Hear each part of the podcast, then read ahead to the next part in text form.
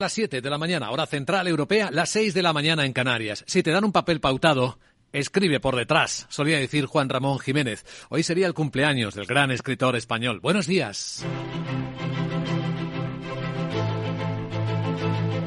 Aquí comienza Capital, la bolsa y la vida. Y empieza el viernes con susto de inflación en Japón, la mayor tasa de los últimos 40 años. Enseguida lo vemos, con una terrible tormenta de invierno en Estados Unidos que está obligando a cancelar centenares de vuelos por frío y por nieve. Con fiesta en el Reino Unido, menos mal porque hay un montón de huelgas y hoy también se suman los aduaneros. Capital, la bolsa y la vida, con Luis Vicente Muñoz.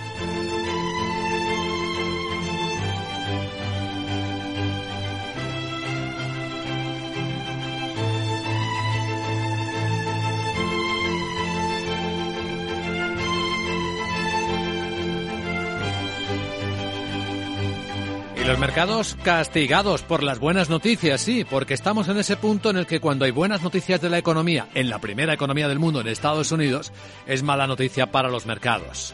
¿Y qué pasó en las últimas horas? Pues que en la lectura definitiva del PIB de Estados Unidos fue superior a lo que se esperaba, 3,2%, así que la economía fuerte los mercados temen que la Reserva Federal suba más de lo esperado los tipos de interés y castigue, por tanto, la financiación. Y a eso es muy sensible la bolsa. Pero la buena noticia es que los futuros parecen apuntar a ya está bien la corrección. Esta semana ha sido muy movida. El futuro del mercado americano no cae más. Pero tampoco rebota mucho. Ni un punto ni tres puntos, ni una décima. Está subiendo el futuro del SP a estas horas en 3.852. El futuro del mercado europeo viene este viernes con subidas de cuatro décimas en 3.839. Prácticamente es como si no se hubiera movido esta semana.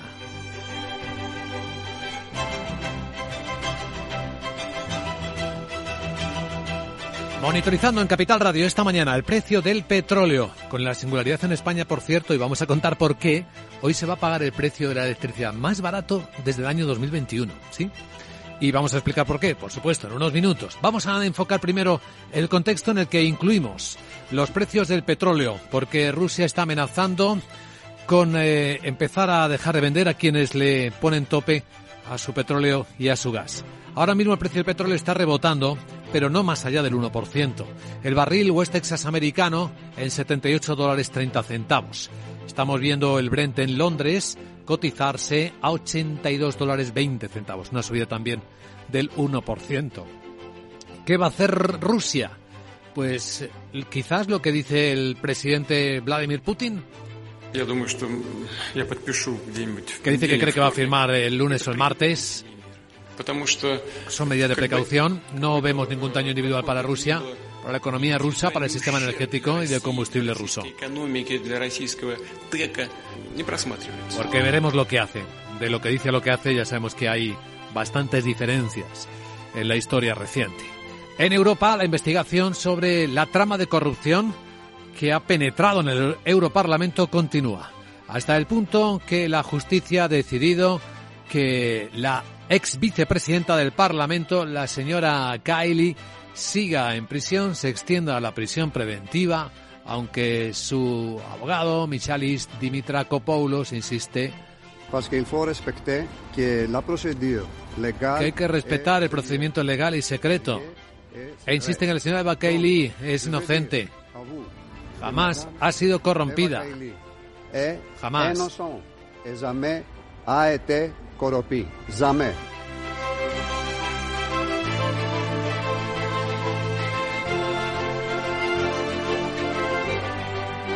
A pesar de que estamos en la víspera de Nochebuena, la actividad económica y la publicación de datos va a ser muy intensa en este viernes 23 de diciembre. En España veremos un montón de datos importantes que hablarán de cómo marcha la economía. La del presente, con los precios eh, del productor, veremos la relación con el exterior, con la balanza eh, de pagos, eh, estaremos viendo el déficit público, cómo va a cerrar, cómo va cerrando el año. Veremos la contabilidad nacional, el dato definitivo de PIB del tercer trimestre, cuando hubo tantas dudas. del cuarto, lo más reciente que tenemos de cómo va a acabar el año es la previsión del gobernador del Banco de España, Pablo Hernández de Cos.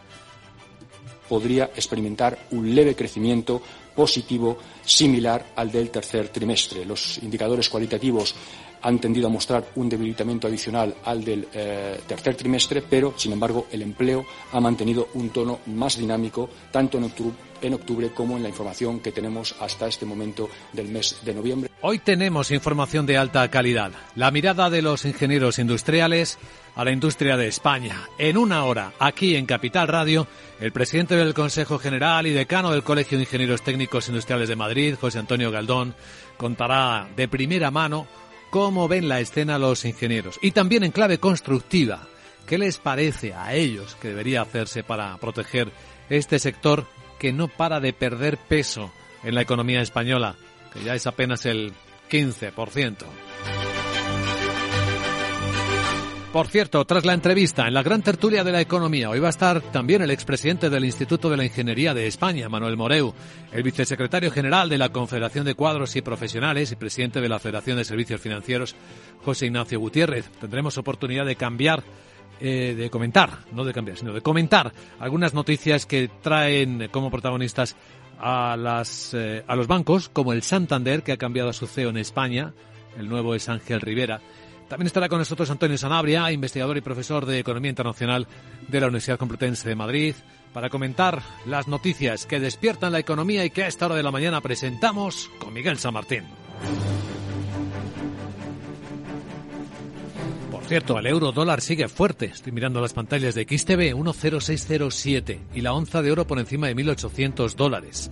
Aunque la perspectiva global que transmite la Organización Mundial del Comercio es que el comercio, el de servicios, está mostrando indicios de debilitamiento en este último trimestre del año. Y que probablemente buenos días se mantendrán los eh, primeros meses de 2023. Así lo ha afirmado eh, la organización al presentar los resultados del barómetro semestral del sector terciario que se sitúa por debajo de 100 en 98,7, en 98 puntos, 7 menos que hace seis años cuando mostraba la recuperación tras la pandemia. Destaca el organismo que incluso esperaba una subida animado por el gasto en viajes, servicios tecnológicos y financieros. Destaca también que la caída se debe a la incertidumbre sobre la evolución de las principales economías en un momento de inflación, conflictos geoestratégicos y crisis energética y alimentaria. Dice que la mayor desconfianza se encuentra en el índice gerentes de compra, en la carga de contenedores de puertos y en los nuevos permisos de construcción. Los precios de la energía y su evolución son clave para interpretar cómo va a ir la economía y el comercio. Ya hemos escuchado al presidente ruso Putin decir que el lunes o el martes va a firmar el decreto con la respuesta, su respuesta al tope de 60 dólares barril impuesto al petróleo de su país. Que así se lo imponían la Unión Europea, el G7 y Australia, aunque ya ha destacado que el presupuesto ruso no saldrá perjudicado por la medida. Putin asegura que la economía mundial puede tener consecuencias desastrosas por esta medida y provocar una drástica subida de los precios del crudo. Amenaza con reducir la producción como una de las medidas que firmará el martes. Además, ha restado importancia al envío de misiles Patriot a Ucrania desde los Estados Unidos. Eh, los Patriot, dice Putin, son un sistema bastante antiguo. No funciona tan bien como el sistema ruso S-300. No obstante, quienes se ponen a nosotros eh, parte del hecho de que se trata de un arma defensiva, ¿de acuerdo? Lo tendremos en cuenta y siempre se encontrará un antídoto. Así que los que hacen esto lo hacen en vano porque están incrementando el conflicto. En esta comparecencia ha asegurado que él quiere buscar la paz, pero que no se dan las circunstancias. Por otra parte, Estados Unidos ha afirmado esta noche que Corea del Norte ha entregado a la empresa privada rusa Wagner un paquete de armas que incluye cohetes y misiles de infantería para la guerra en Ucrania. En Estados Unidos, por cierto, el Senado ha aprobado de madrugada ya el presupuesto fiscal para el año que viene, que contempla un gasto de 1,7 billones de dólares. La Cámara Alta da su visto bueno por 68 votos a favor y 29 en contra, un día antes de que expire en los fondos para el funcionamiento de la Administración Federal. Ahora los presupuestos deben ser aprobados por la Cámara de Representantes. El mayor escollo para la aprobación, una normativa sanitaria que permite expulsiones en caliente de migrantes en la frontera bajo el pretexto de la pandemia. Al final, el Supremo ha decidido mantenerla de forma cautelar hasta que los tribunales de menor instancia resuelvan los litigios abiertos sobre su aplicación. Mientras tanto, en Europa, un tribunal belga ha decidido mantener en prisión preventiva a la ex vicepresidenta del Parlamento Europeo, Eva Kaili. Imputada por pertenencia a organización criminal criminal, corrupción y blanqueo de dinero en una presunta trama de sobornos en la Cámara vinculada a Qatar y Marruecos. La defensa de la eurodiputada socialdemócrata ha asegurado que Kaili defiende su inocencia y había solicitado al tribunal que fuera liberada con una serie de medidas. Hemos pedido, dice su abogado, que Kaili pueda ser puesta bajo vigilancia electrónica con un brazalete. Ella participa en la investigación de manera activa. Rechaza cualquier acto de corrupción. Como sabéis, todos he decidido no comunicar durante este procedimiento, ya que la investigación la están haciendo las autoridades judiciales y no está en otro lugar. Además, los abogados han criticado las filtraciones de la instrucción y confirman que la Fiscalía belga ha abierto una investigación al respecto. Kaili, que ha sido destituida de la vicepresidencia de la Eurocámara, pero todavía conserva su escaño. Bueno, hoy es fiesta en el Reino Unido. Pero en la víspera, el primer ministro británico, Rishi Sunak, y la presidenta de la Comisión Europea, Ursula von der Leyen, han estado hablando y han destacado su deseo de trabajar en colaboración estrecha durante este año que está a punto de comenzar. Han acordado que ambos se mantendrán firmes en su respaldo militar, económico y diplomático a Ucrania, así como en la lucha contra la agresión rusa. También han reconocido la necesidad de colaborar en el marco del G7 bajo la presidencia de turno de Japón y en el G20, coordinado por la India. Eso sí, el jefe del gobierno británico insiste a von der Leyen en modificar el protocolo para Irlanda del Norte firmado en el acuerdo del Brexit. Considera que genera demasiados problemas sociales y políticos en la región y amenaza con eliminar unilateralmente alguna disposición si la Unión Europea no negocia cambios. Bueno, pues justo en paralelo, el Consejo de la Unión Europea ha aprobado el acuerdo de pesca para 2023 en las aguas compartidas con el Reino Unido. Se refiere al Atlántico nororiental y al Mar del Norte, un pacto que la Comisión Europea ya había confirmado el martes. El pacto fija los derechos de pesca para alrededor de 100 poblaciones de peces compartidas en aguas de la Unión Europea y del Reino Unido, incluidos en los totales admisibles de capturas para cada especie en el año 2023, así como para ciertas especies de las profundidades el año que viene y el siguiente. Pues coincidiendo con la fiesta y las fiestas británicas, más de un millar de empleados fronterizos de aduanas han comenzado una huelga de ocho días en protesta por sus salarios y condiciones laborales. Son los que se ocupan del control de aduanas e inmigración en los aeropuertos británicos y se suman a los trabajadores de otros sectores con reclamaciones similares. Además, los empleados de ambulancias volverán a ir a la huelga el 11 y el 23 de enero tras el paro que llevaron a cabo el miércoles para demandar incrementos salariales. Afectará durante 24 horas cada uno a Londres y otras cuatro regiones del país. El sindicato convocante critica el repetido rechazo del gobierno a negociar mayores subidas de sueldo en el sistema sanitario público. Por otra parte, en Francia, hoy los revisores de tren inician una huelga de tres días para pedir aumento de salarios. Hay, hay otras cosas que están pasando en Europa. En Austria, la autoridad financiera ha ordenado a los bancos más importantes aumentar sus colchones de capital de reservas entre 0,25 y 0,5 puntos porcentuales. Para hacer frente a crecientes riesgos del sistema financiero como la guerra en Ucrania, el aumento de los precios de la energía y la elevada inflación. Recuerda esta autoridad que la base de capital de los bancos austriacos es inferior a la media del resto de Europa. Cada banco recibirá instrucciones sobre cuánto debe aumentar su colchón, que debe acumularse gradualmente hasta finales del 23, de acuerdo con los niveles individuales que se le fijen. En Croacia, el gobierno ha anunciado una ayuda de casi 100 millones de euros para un millón de personas vulnerables que representa prácticamente la cuarta parte de la población del país. El Ejecutivo Conservador quiere así mitigar la fuerte subida de los precios con una tasa de inflación interanual en noviembre del 13,5%. La ayuda va dirigida a jubilados con pensiones por debajo de los 580 euros mensuales, a personas sin empleo, padres que reciben ayuda social para hijos y ciudadanos que no tienen hogar eh, permanente debido al terremoto del año 2020. El Gobierno prevé que el PIB, eso sí, suba este año un 6% y que la tasa de paro quede incluso por debajo del 7. Y en Eslovenia, hablábamos de ella porque adelantó la economía española, su ejecutivo ha impuesto topes a los precios al por menor de la electricidad y el gas natural para las instituciones públicas y municipios. El objetivo es reducir su factura energética. Será de 186 euros megavatio hora de electricidad y 95 para el gas natural. No incluye el IVA y se mantendrán todo el año 2023. Se beneficiarán, como dices, en las instituciones de sanidad, centros educativos, medios públicos de información y las bibliotecas, entre otros. En Portugal, el gobierno ha, aportado, ha aprobado la subida del peaje de las autopistas del 5%, eh, casi el 5% el año que viene. Es menos de la mitad de lo que estaban solicitando las concesionarias, que era un 10,5% por la inflación. Así lo ha dicho tras el Consejo de Ministros el titular de Infraestructuras y asegura que esa petición del 10,5% era inaceptable.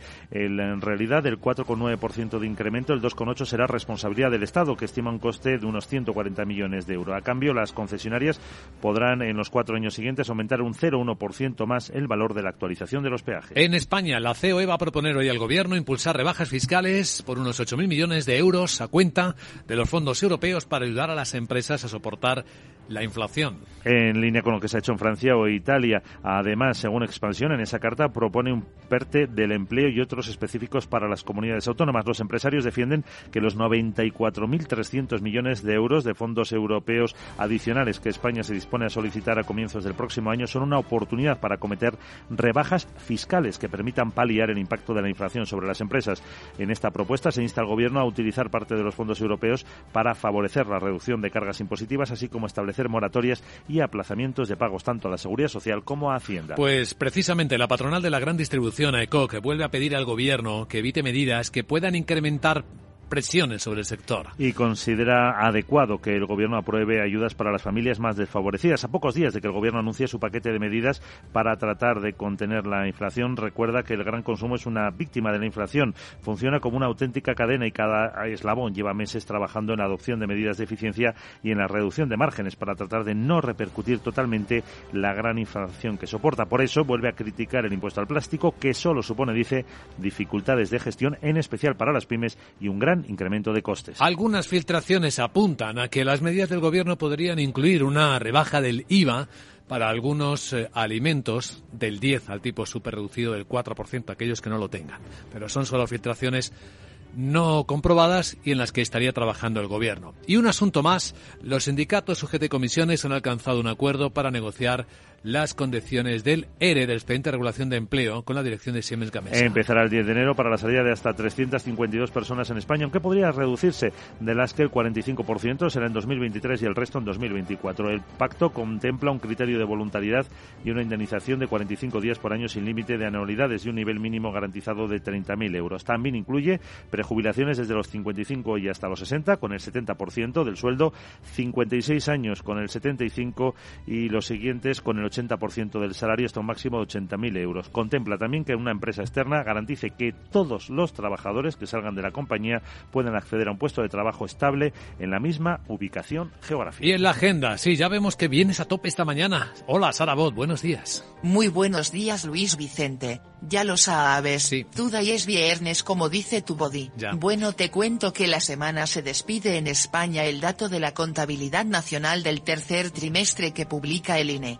que también saca a la luz la cifra de negocio empresarial de octubre, así como la estadística de hoteles y el índice de precios industriales, ambos datos noviembre. El Banco de España da a conocer la balanza de pagos del tercer trimestre así como datos de depósitos, créditos y créditos dudosos. In the rest of the Europe no tenemos ninguna referencia interesting. En Estados Unidos el punto de mira se centra en el dato final de la confianza de la Universidad de Michigan. Por cierto, hoy es el Día de la Salud, ¿Ah? ¿no? Sí. Te veo por aquí lo que quiere decir que no te ha tocado nada en la lotería, ¿no? No. Entonces a mí tampoco, jeje. Tampoco. Bueno, voy a ver si me enchufo que hoy está la luz baratita y hay que aprovechar. Jeje. De todas formas me podría llevar una comisión. No, Eh, pues ala me voy ¿Por ya a ver si creo la loto Pero, Sara eh. y hago el sorteo de Saranidad. Pero Qué Sara, gran idea. Sara, Chao. Sara, sé feliz que tienes el mejor trabajo del mundo, contar las historias que nos despiertan cada día en Capital Radio.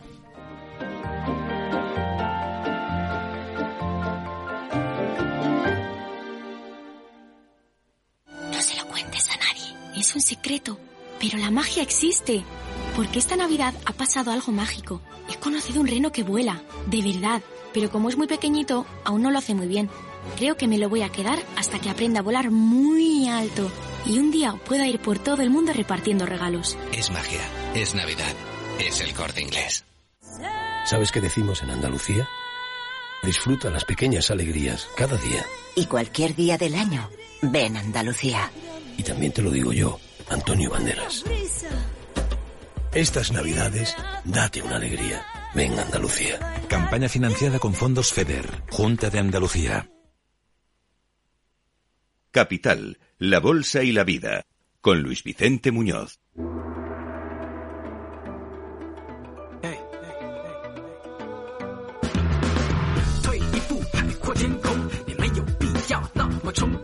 Esto es Capital Asia, revista radiofónica de lo que está ocurriendo en este lado del planeta donde los mercados están muy vivos, estamos en la última parte de la sesión y el color rojo vuelve a ser el dominante. Y bueno, vaya mazazo el dato de inflación en Japón. La inflación core, la inflación subyacente, la fuerte que está en máximos de cuántos años, Laura Blanco, buenos días. Buenos días, en máximos desde el año 81, en máximos de los últimos 40 años. Inflación subyacente, excluye energía, alimentos frescos. Noviembre, Japón 3,7% interanual, algo muy poco habitual en Japón, donde es una economía tradicionalmente, en las últimas décadas, de los últimos años, deflacionarias. Y todo está sucediendo porque las empresas siguen transfiriendo los crecientes costes a los hogares. Está subiendo todo. Si echamos un vistazo a las partidas en las alzas que se producen en productos de tecnología, en productos de alimentación. ¿Qué sucede? Bueno, pues que esto puede seguir manteniendo al Banco Central bajo presión para reducir el estímulo masivo. Ya sabéis que esta semana queda marcada como la semana en la que cambia el paso de la política monetaria en Japón, dejando fluctuar más a sus bonos. Bien, pues en medio de todo esto, Luis Vicente, en la tarde de ayer empezó a, a, correr un análisis de JP Morgan señalando, ¿y si el Banco de Japón decide deshacerse de los bonos españoles que tienen cartera? Lo vimos. ¿Puede esto acabar tocando de alguna manera a la sensibilidad de la renta fija soberana española? Bueno, pues le hemos preguntado un análisis, le hemos pedido un análisis al respecto a Zam, Ramón Zarate, socio director de Zarate EAF y él nos dice, no, no, no tanto a la renta variable española, con una rentabilidad todavía interesante, teniendo además en cuenta el cambio de divisa. Los que tienen que estar vigilantes a los movimientos del, campo, al, del Banco de Japón son los bonos americanos. Escucha afectará más porque seguro tienen mucho más todos los países asiáticos deuda americana y ahí sí que tiene un control exhaustivo eh, la Reserva Federal Americana es decir en qué medidas se están materializando eh, está haciendo caja para eh, potenciar su divisa contra el dólar y porque eso sí que les afecta a sus flujos eh, comerciales ¿no? en to todas las diario ¿no? En esta crisis se ha emitido tanta deuda por parte de los bancos centrales que el cambio en el paso de la política monetaria, desde luego, pone encima de la mesa el planteamiento de quién se queda ahora con los bonos que los bancos centrales van a ir vendiendo poco a poco. En el caso de España ya sabíamos que buena parte de la deuda soberana la está absorbiendo en este momento el sector financiero, las entidades financieras, pero sin duda el foco de la deuda pública y a manos de quién pasa será un gran tema en 2023. Bueno, vamos a examinar todo esto también con la respuesta o la lectura que van dando los mercados, aunque es verdad que están conectados con la caída de anoche en Wall Street por el mal por el dato que interpretó como malo, la subida del PIB americano y la caída posterior de Wall Street. Ahora mismo Tokio está eh, con una caída ya cerrado, está ajustando del 1,1%. En China las caídas son de seis décimas para la bolsa de Hong Kong y de seis también para la bolsa de Shanghai. En China estamos vigilando a Tencent, uno de los grandes gigantes tecnológicos del mundo que sigue metiendo tijera en su negocio. Eh, sí, eh, la compañía, la mayor empresa de China por capitalización de mercado, Tencent, dice que va a profundizar en su recorte de costes a lo largo del ejercicio 2023. ¿Para qué? Para centrarse en los segmentos principales en los que opera, en lugar de una estrategia de expansión a más segmentos. Según su fundador, la gran esperanza, ¿sabes cuál es? ¿Cuál? Para Tencent, los vídeos cortos, un segmento que trata de combinar con las funciones de comercio electrónico. Y otra de las claves para la compañía, que es el mayor editor del mundo de vídeos por facturación, pues precisamente los videojuegos. La clave, el entretenimiento, vídeos cortos, videojuegos, centrarlo con, con la venta, con la propia facturación de la venta online y a ver si en 2023 consigue reconducir un poco el desaguisado económico que hay en China. En el resto de Asia las caídas se extienden. La mayor, por cierto, es en la bolsa de Corea del Sur del 1, 7%. Estamos viendo en Australia una caída menor, seis décimas. ¿Ahí en Australia los trabajadores de Apple están en huelga? Pues sí, es eh, una de las referencias que nos deja esta madrugada para cerrar la semana en Australia. Huelga este viernes exigiendo mejores condiciones laborales y salarios. Apple en el centro de todas las miradas. Bueno, ya sabes, con el permiso de Sam Backman, que, que ya está en libertad bajo fianza en Estados Unidos. Y a esta hora, si miramos a la tecnología, yo no sé si es Apple o realmente es eh, FTX la compañía más citada por los principales medios internacionales con el pago de los 250 millones, creo que ha sido para quedar, como te digo, en libertad bajo fianza. Luis Pues Vicente. esto es Capital Asia.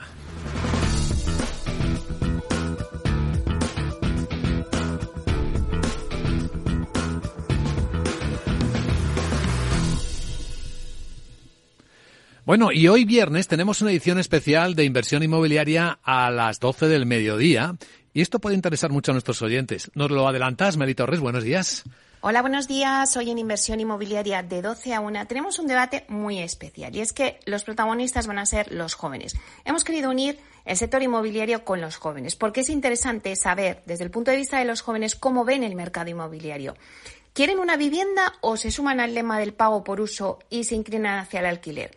Porque al final hablamos de la generación de los millennials y de la generación Z, eh, que buscan independizarse. Pero ¿qué tipo de vivienda buscan ahora los jóvenes? ¿Quieren más una vivienda en compra o en alquiler? O primero no quieren dar ese paso y primero se quieren ir a una residencia de estudiantes o lo que ahora llamamos en estos nuevos formatos el co-living, con espacios compartidos. Bueno, pues todo ello lo vamos a tratar con estudiantes universitarios de la Universidad Politécnica de Madrid, también de la Cardenal Cisneros y también de la Universidad Carlos III y también un profesor de El Gredo San Diego Alcalá. Pues os esperamos. Pues ahí estaremos a mediodía. Gracias, Mary Torres. Protagonistas de este viernes que están que está despertando en Capital Radio. Bueno, una sorpresa positiva. Parecía que no íbamos a contar nunca esta noticia. Tenemos el precio de la electricidad hoy eh, como no imaginábamos.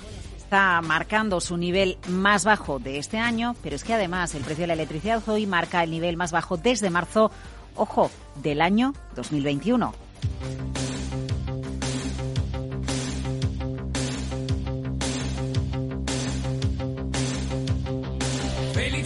Sí, sí, felicidad, porque el precio de la energía está bajo, Luis Vicente. Mira, fíjate, ligeramente por encima de los 21 euros el megavatio hora, pero esta madrugada, entre las 3, 4, 5 de la madrugada, el megavatio hora lo teníamos por debajo de, de los 5 euros. El motivo, la energía renovable. Por un lado, este 2022 la eólica se ha consolidado como la principal fuente renovable en el mix energético español, pero es que hoy el 70% de la generación eléctrica viene con renovable. Por un lado, con la eólica se esperan fuertes vientos, por otro lado, con la hidráulica. Ha llovido tanto que se van a poner a funcionar eh, muchas de las presas y la generación hidráulica va a ser espectacular. Sumemos a este 70% otro 20%. ¿De dónde nos llega? De la energía nuclear. Ya sabes que esa no para porque cuesta mucho pararla y volverla a poner en funcionamiento, así que da mucha estabilidad al sistema. Nos queda un 10% que sí vamos a tener que recurrir al eh, ciclo combinado donde se utiliza gas para la producción energética. ¿Qué pasa? Que como tenemos la excepción ibérica, eh, el gas que entra a través del,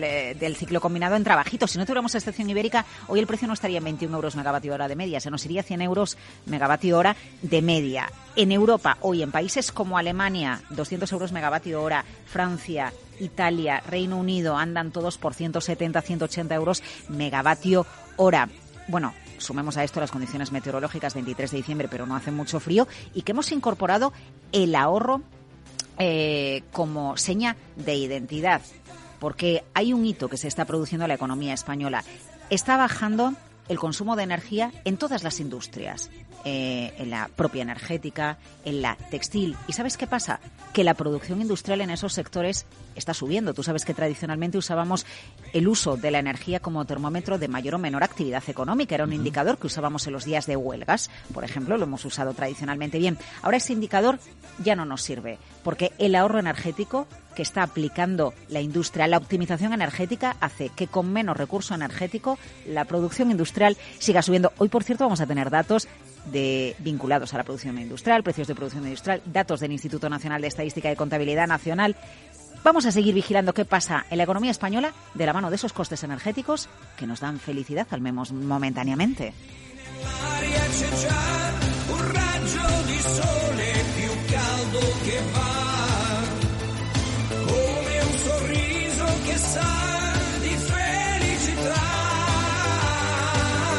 Capital, la Bolsa y la Vida.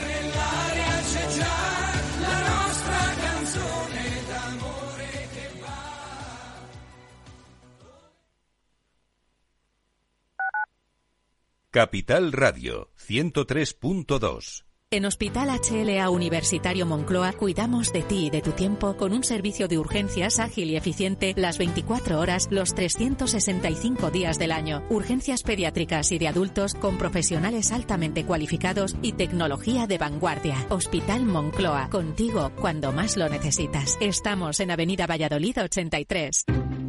Inversión inmobiliaria acompaña al mercado inmobiliario en este nuevo ciclo. Todos los jueves de 10.30 a 13 horas, el inversor encontrará las claves para realizar su mejor inversión. La mañana de los jueves en Capital Radio tomamos el pulso al sector inmobiliario. Noticias, análisis de mercado y debates donde los protagonistas del sector podrán contar en primera persona los retos a los que se enfrenta el ladrillo. Inversión inmobiliaria pone la voz al sector inmobiliario. Aquí, en Capital Radio.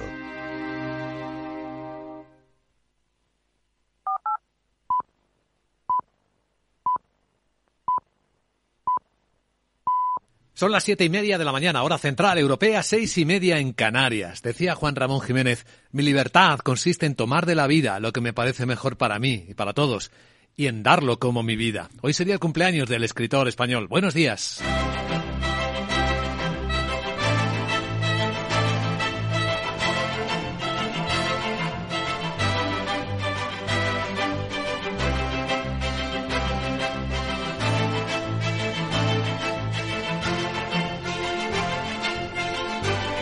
Capital, la Bolsa y la Vida, con Luis Vicente Muñoz.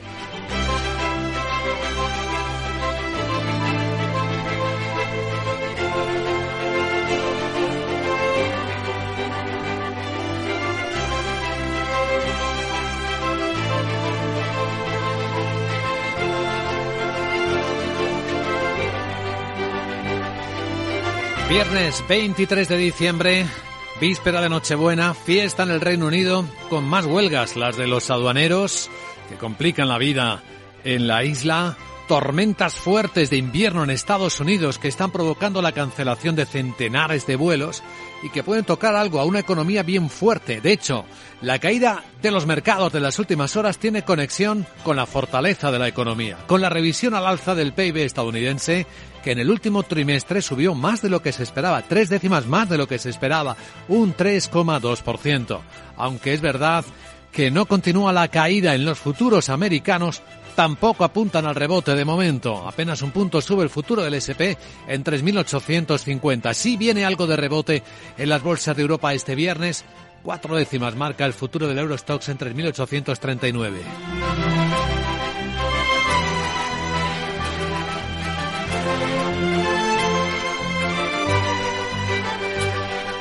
En observación el precio del petróleo después de que el presidente ruso Vladimir Putin anunciara medidas para compensar, quizás para limitar la venta de su petróleo a los países que le han establecido un precio de pago de 60 dólares barril. Desde hace unas horas que cree que va a firmar ese documento el lunes o el martes. Son medidas de precaución porque no vemos ningún daño individual para Rusia, para la economía rusa, para el sistema energético y de combustibles rusos.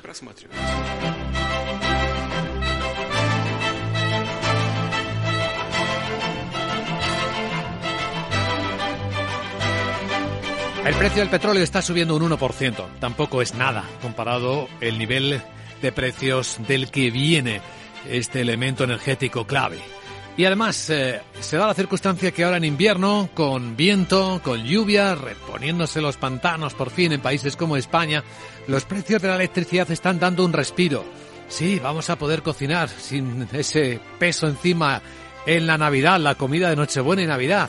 Hoy el precio de la electricidad está en 22 megavatios hora. Esto no se veía desde hacía dos años.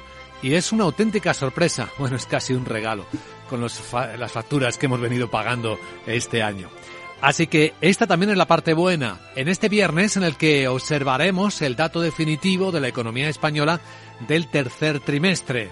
La contabilidad nacional nos mostrará el detalle. Del cuarto nos tenemos que confirmar con las previsiones, pero no apuntan demasiado negativas, al menos las que ha trasladado el gobernador del Banco de España, que en esto tiene reconocido prestigio y tino, Pablo Hernández de Cos podría experimentar un leve crecimiento positivo similar al del tercer trimestre. Los indicadores cualitativos han tendido a mostrar un debilitamiento adicional al del eh, tercer trimestre, pero, sin embargo, el empleo ha mantenido un tono más dinámico tanto en octubre en octubre como en la información que tenemos hasta este momento del mes de noviembre. La información siempre nos da pistas sobre lo que está pasando, sobre lo que está cambiando en nuestro mundo, lo que puede cambiar en nuestra vida. Y nuestro objetivo es identificar aquella información que es específicamente valiosa. Y en esta clase, en esta categoría, situamos el informe del que hoy vamos a entrar en detalles, el trabajo realizado por los ingenieros en España, el presidente del Consejo General y decano del Colegio de Ingenieros Técnicos Industriales de Madrid, José Antonio Galdón, va a ser nuestro invitado capital. 8 y 10, 7 y 10 en Canarias, nos hablará de cómo están viendo la industria que sigue perdiendo peso dentro de la economía española, es apenas el 15% del PIB. Y tras él, en la gran tertulia de la economía, tendremos oportunidad de comentar las noticias que nos trae la mañana y los protagonistas. Entre ellos está el Santander, por diversas razones. Tiene un nuevo CEO en España, Ángel Rivera. Nos ayudará en el análisis José Ignacio Gutiérrez, vicesecretario general de la Confederación de Cuadros y Profesionales y presidente de la Federación de Servicios Financieros. Estará también con nosotros Antonio Sanabria, investigador y profesor de Economía Internacional, y el expresidente del Instituto de la Ingeniería, Manuel Moreu. Con ellos eh, recorreremos esos minutos hasta la apertura de los mercados europeos, en los que nos dedicaremos a ver ya con detalle las bolsas y todo lo demás, no solo el precio del petróleo, sino también el del euro, que sigue fuerte en las pantallas de XTV, cambiándose a 1,0608 en este instante, o la onza de oro rebasando los 1.802 dólares, o las criptos están las pobres muy débiles. El Bitcoin sigue por debajo de los 17.000 dólares, 16.800.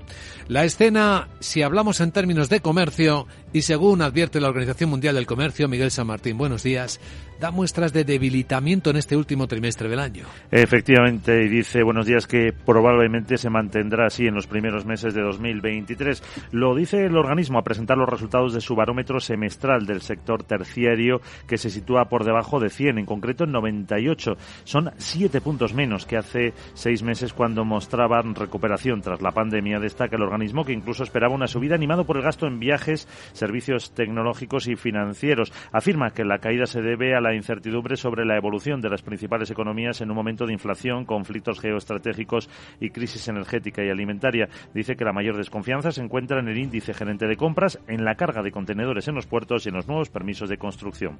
Bueno, pues tenemos esta escena y en Estados Unidos el Senado ya ha aprobado hace apenas unas horas el presupuesto fiscal para el año que viene, que contempla un gasto de 1,7 billones de dólares. La Cámara Alta daba su visto bueno por 68 votos a favor y 29 en contra un día antes de que expiraran los fondos para el funcionamiento de la Administración Federal. Ahora los presupuestos deben ser aprobados por la Cámara de Representantes. Aunque en Estados Unidos de lo que más se habla es de cómo el comité del famoso 6 de enero ha declarado a Donald Trump causa central del ataque al Capitolio después de eh, meses de investigación. El informe final lo señala, lo cuentan todos los medios, lo veremos en el resumen de prensa internacional.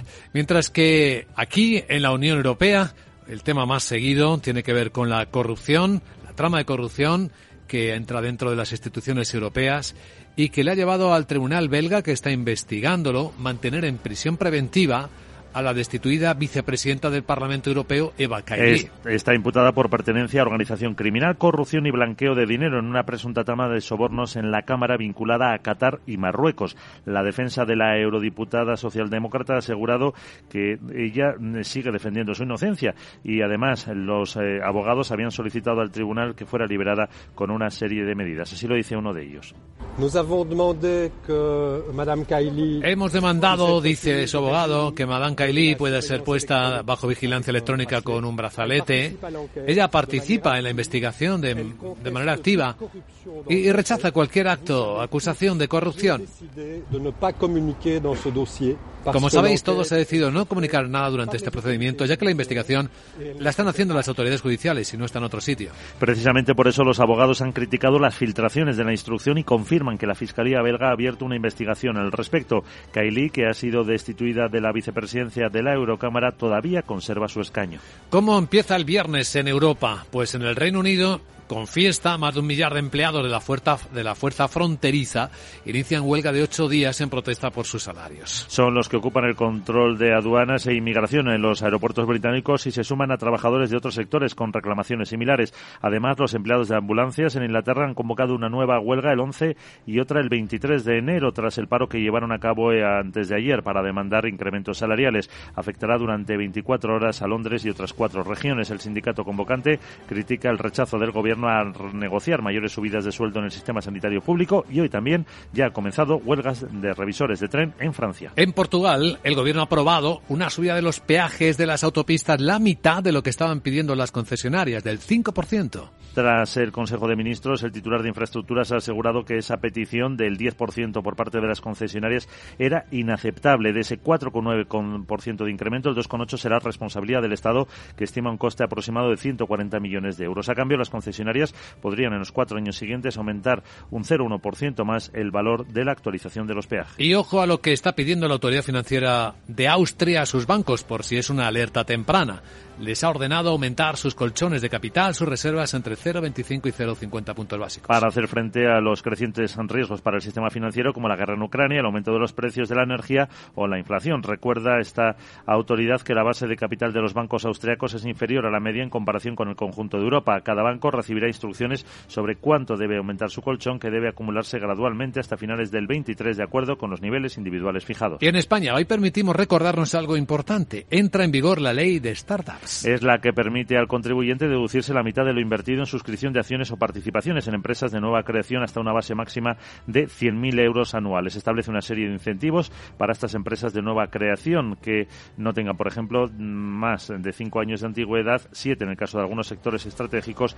y con sede social en España. Fija condiciones como la deducción, como que las acciones se compren en el momento de la constitución de la sociedad o cuando haya efectuado una ampliación de capital. Además, se deberá permanecer más de tres años y menos de 12 y no se debe tener más del 40% del capital. Y en términos laborales, lo más comentado serán las condiciones con las que han pactado los sindicatos y Siemens Gamesa la aplicación del expediente de regulación de empleo del ERE. Empezarán el 10 de enero para la salida de hasta 352 trabajadores en España, pero podría reducirse algo. El 45% será el próximo año y el resto en 2024. El pacto contempla un criterio de voluntariedad y una indemnización de 45 días por año sin límite de anualidades y un nivel mínimo garantizado de 30.000 euros. Incluye prejubilaciones desde los 55 años y hasta los 60, con el 70% del sueldo, 56 años el 75 y a partir de ahí el 80% del salario hasta 80 mil euros. Contempla que una empresa externa garantice que todos los empleados que salgan de la compañía pueden acceder a un puesto de trabajo estable en la misma ubicación geográfica. Ya ven. En la agenda del viernes. Hola, Sarabot, buenos días. Muy buenos días Luis Vicente. Viernes y ya no queda nada para que te lo recuerde con musiquita. Ya, Jeje. que te veo. Pero como profesional te cuento que hoy tenemos muchas referencias en España. Conoceremos el dato de la contabilidad nacional del tercer trimestre que publica el INE, que también saca a la luz la cifra de negocio empresarial de octubre, así como la estadística de hoteles y el índice de precios industriales, ambos datos noviembre. El Banco de España da a conocer la balanza de pagos del tercer trimestre así como datos de depósitos, créditos y créditos dudosos. In the rest of the Europe no tenemos ninguna referencia interesting. En Estados Unidos el punto de mira se centra en el dato final de la confianza de la Universidad de Michigan. ¿Sabes qué no he hecho este año? ¿Qué? ¿No has echado nada de menos? No sé. ¿No te falta algo para mañana? A ver, Está claro. ¿qué? Los arancicos, ¿Eh? es decir, los villancicos arabotienses, Uy, uy, jeje, uy, son tan famosos como la saraborilera, los PCs en el curro, o sensor sobre sensor. Además de ese, ya viene la reina Sara, ya viene la reina Sara. Jeje, estoy fatalísima. Chao. Chao, querida Sara. Quédate con nosotros. Vamos a ver cómo vienen los mercados en la víspera de la Nochebuena de la Navidad.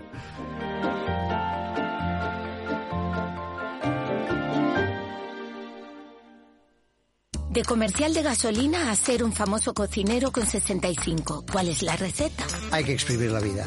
¿Tú también quieres hacer cosas increíbles en tu jubilación? Mafre presenta el programa Tu Futuro. La gestión de planes de pensiones que se adapta a ti ahora hasta con un 4% de bonificación por traslado. Consulta condiciones en tu oficina Mafre o en mafre.es. Los viernes en Capital Radio, la salud protagonista. Valor Salud. Industria, pacientes, profesionales y directivos del sector. Investigación y todas las áreas del mundo de la salud y sanidad con sus personas y empresas. Evolución de la pandemia. Novedades de nuestra medicina y sus profesionales. Con los expertos y destacadas empresas. Valor Salud. Cada viernes a las 10 de la mañana, la salud protagonista con contenidos claves y un estilo propio. Valor Salud. Con Francisco García Cabello.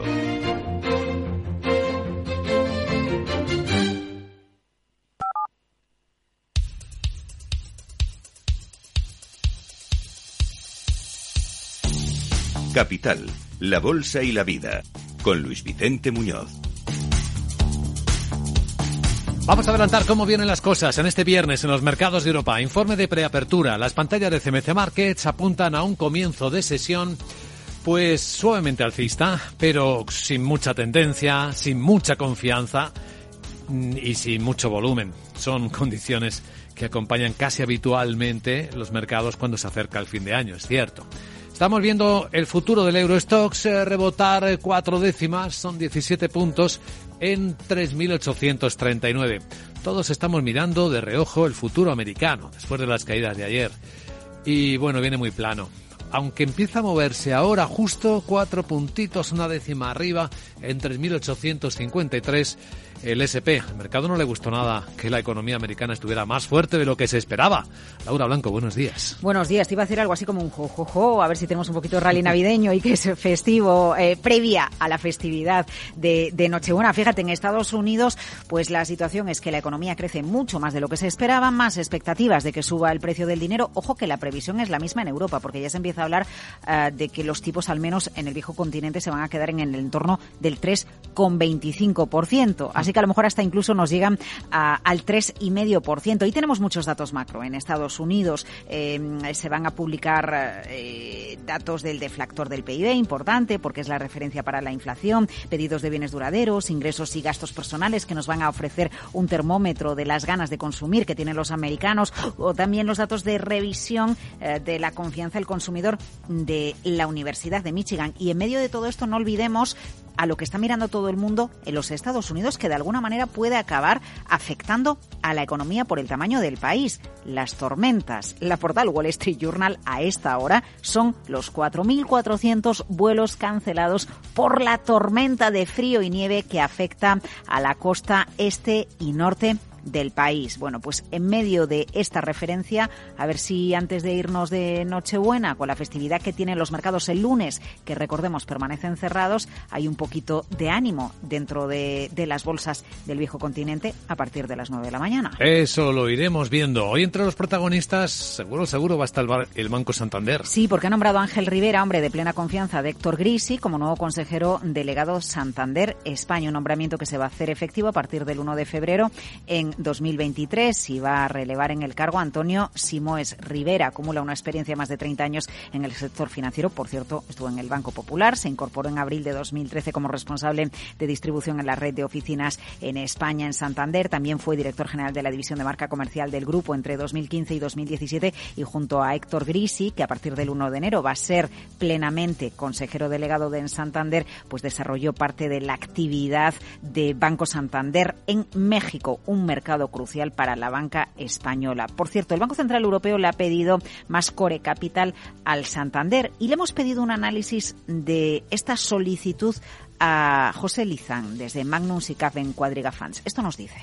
Bueno, yo creo que a nadie sorprende que el, discurso de los bancos centrales lleva mucho tiempo, sobre todo el Banco Central Europeo, alertando pues de que esperan una contracción del ciclo y que esperan un, una contracción de los PIBs a nivel europeo y que los bancos se preparen para ello, ¿no? Y de estas exigencias, estos aumentos eh, en los requerimientos de capital, pues vienen en esa línea, ¿no? A ser cautos de cara a lo que pueda venir en un futuro y a tratar de reforzar a las entidades para que no les pille desprevenidas y con unas estructuras de capital débiles. ¿no? Yo creo que va en esa línea.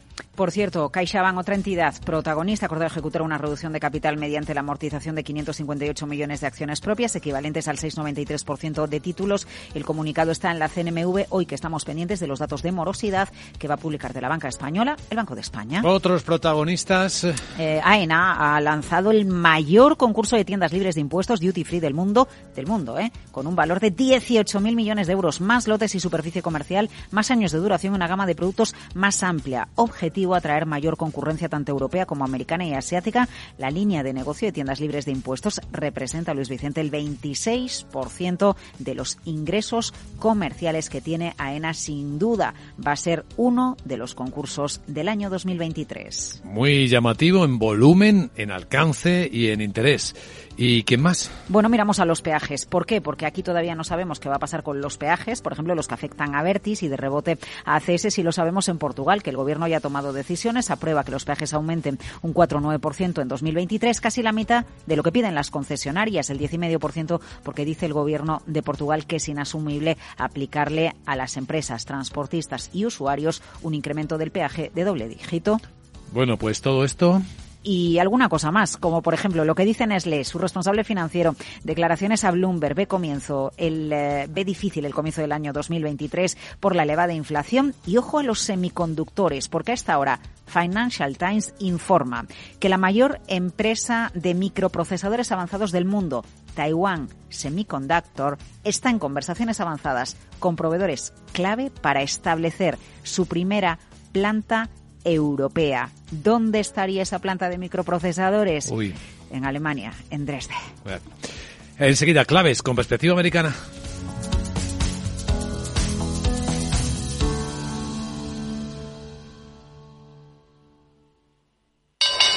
Invierte en acciones OTF sin comisiones. Tesla, Netflix, Amazon, Banco Santander, Telefónica, miles de acciones de los mayores mercados bursátiles del mundo y sin comisiones. Abre tu cuenta 100% online en solo 5 minutos. Un broker, muchas posibilidades. xtb.com. A partir de 100.000 euros al mes, comisión del 0,2%, mínimo 10 euros. Invertir implica riesgos. Bueno, vaya tono negativo con el que acabó Wall Street, después lo venimos contando, es una de las claves más importantes de la revisión al alza del PIB americano, Miguel. Efectivamente, el Dow se dejó un 1,05, el S&P 500 un 1,45 y el Nasdaq un 2,18. También influyó los datos semanales sobre empleo. 216.000 eh, personas presentaron solicitudes de beneficio por desempleo, 2.000 más que la semana anterior. Al margen del PIB también influyó esa tormenta que venimos eh, contando con eh, miles de cancelaciones, sobre todo en Chicago y Denver. American Airlines caía un 3,6, Delta un 2,2, United un 1,85. También ojo a Tesla, casi un 9% después de que una firma, Canaccord, recortara su valoración de las acciones de 304 a 275 dólares. La peor parte dentro del Dow, además de Boeing, que se dejaba un 4%, Intel un 3 o Microsoft un 2,5. También más o menos un 2,5 Apple. Solo Verizon era una de las cuatro que estaba en verde a la cabeza del S&P 500, FedEx un 3,3 y Vanity Fair, la empresa minorista de ropa, otro 3%, además de un 2,10 de la Warner. Land Research se dejaba un 8,6% y la rentabilidad del bono a 10 años subía al 3,68 desde el 3,67%. Y ahora veamos cómo se acerca el cierre el mercado asiático.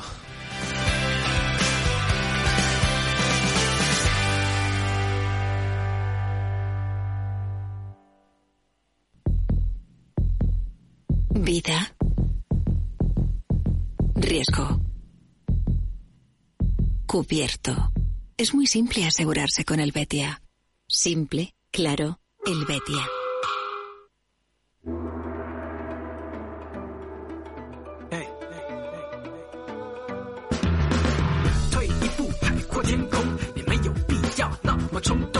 Muy negativo el dato de la inflación en Japón. Está en el nivel más alto de los últimos 40 años.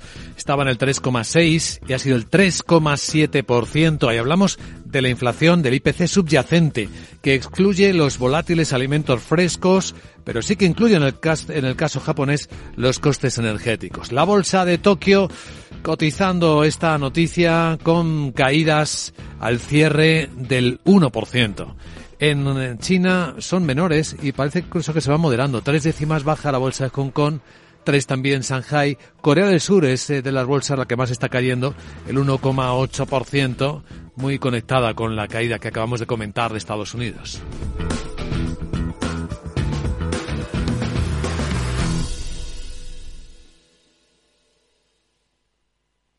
En Darwinex hay más de 100 millones de euros buscando traders con talento. Ya hemos pagado más de 4 millones en comisiones de éxito. Si te tomas el trading en serio, únete a Darwinex. Capital en riesgo. Datos actualizados el 16 de septiembre de 2022. Y ahora en clave legal, esto de interés para quienes quieran invertir en eh, oportunidades tecnológicas, empresas que tengan componentes científicos técnicos. Vamos a verlo con nuestro abogado Arcadio García Montoro. Buenos días, abogado. Buenos días, Vicente. ¿De qué hablamos?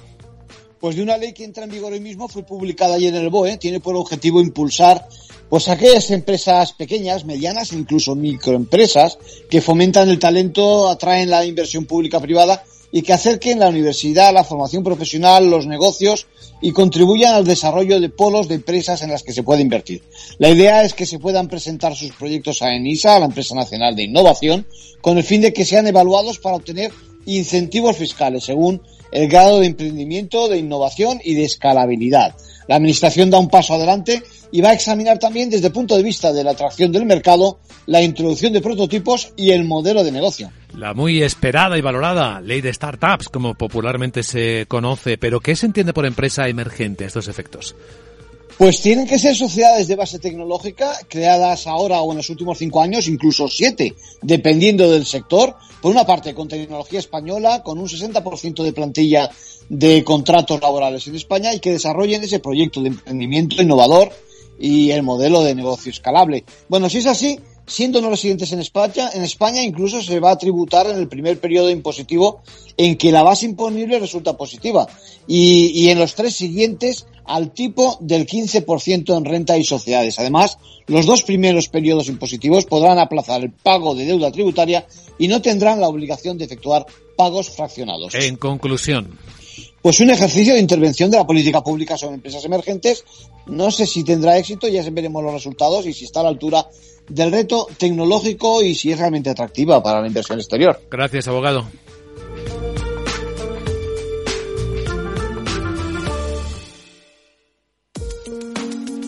De forma no intencionada, los usuarios pueden abrir agujeros de seguridad al conectar su ordenador o smartphone a la red de su empresa, incluso cuando utilizan una VPN. Reducir la superficie de ataque con un modelo Zero Trust se ha convertido en una necesidad para las empresas. Descubra más en zscaler.es. CaixaBank patrocina este espacio. Y ahora un vistazo a la prensa financiera. Prácticamente todos los diarios grandes del mundo hablan de cómo eh, ha acabado el informe final que culmina la mesa de investigación sobre las acciones del expresidente Donald Trump cuando se produjo el ataque al Capitolio el pasado 6 de enero. El comité, dice Financial Times, declara a Donald Trump la causa central de aquel ataque. El diario británico habla de Carlyle, el pionero de adquisiciones que también necesita un CEO, no solo Twitter. Eh, por cierto, hablando de redes sociales, este diario cuenta que TikTok ha admitido rastrear a un periodista de Financial Times en una investigación sobre filtraciones de información. Se habla mucho de la libertad bajo fianza de 250 millones de dólares para el fundador de FTX, de la plataforma cripto quebrada. Eh, Sam Bankman-Fried va a ser liberado tras aceptar el tribunal esta fianza de 250 millones. Cuenta el diario que los principales asociados de FTX se declaran culpables de los cargos eh, que les acusa la justicia de Estados Unidos. Todos eh, hablan de la inflación japonesa que se acelera cerca de un máximo de 41 años con el cambio de la política del BOC. Y Wall Street Journal son estos temas pero además que el Senado ha aprobado el proyecto de ley Omnibus de 1,7 billones de dólares. Los senadores ya han enviado el proyecto de ley de gastos que financia el Gobierno por el resto del año fiscal a la Cámara para su aprobación.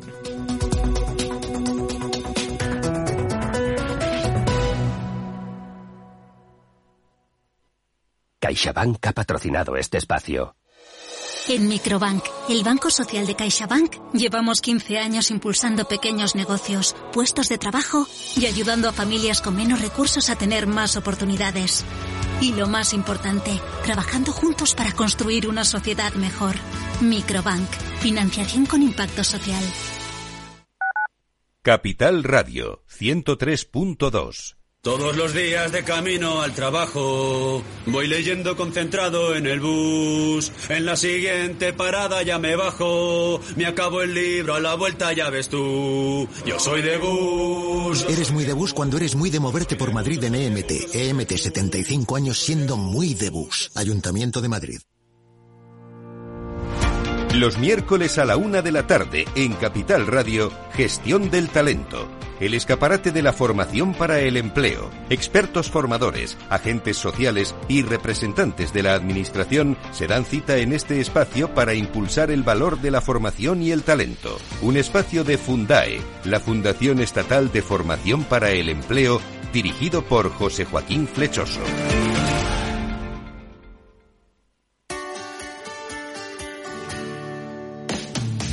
Todos los viernes a la una de la tarde en Capital Radio tienes una cita con Humanos en la Oficina, el programa de radio más divertido y de mayor influencia en el mundo del capital humano, donde las empresas y organizaciones dan voz al talento que trabaja día a día en la oficina. Un formato pionero creado por el galardonado speaker internacional Miguel Ángel Pérez Laguna.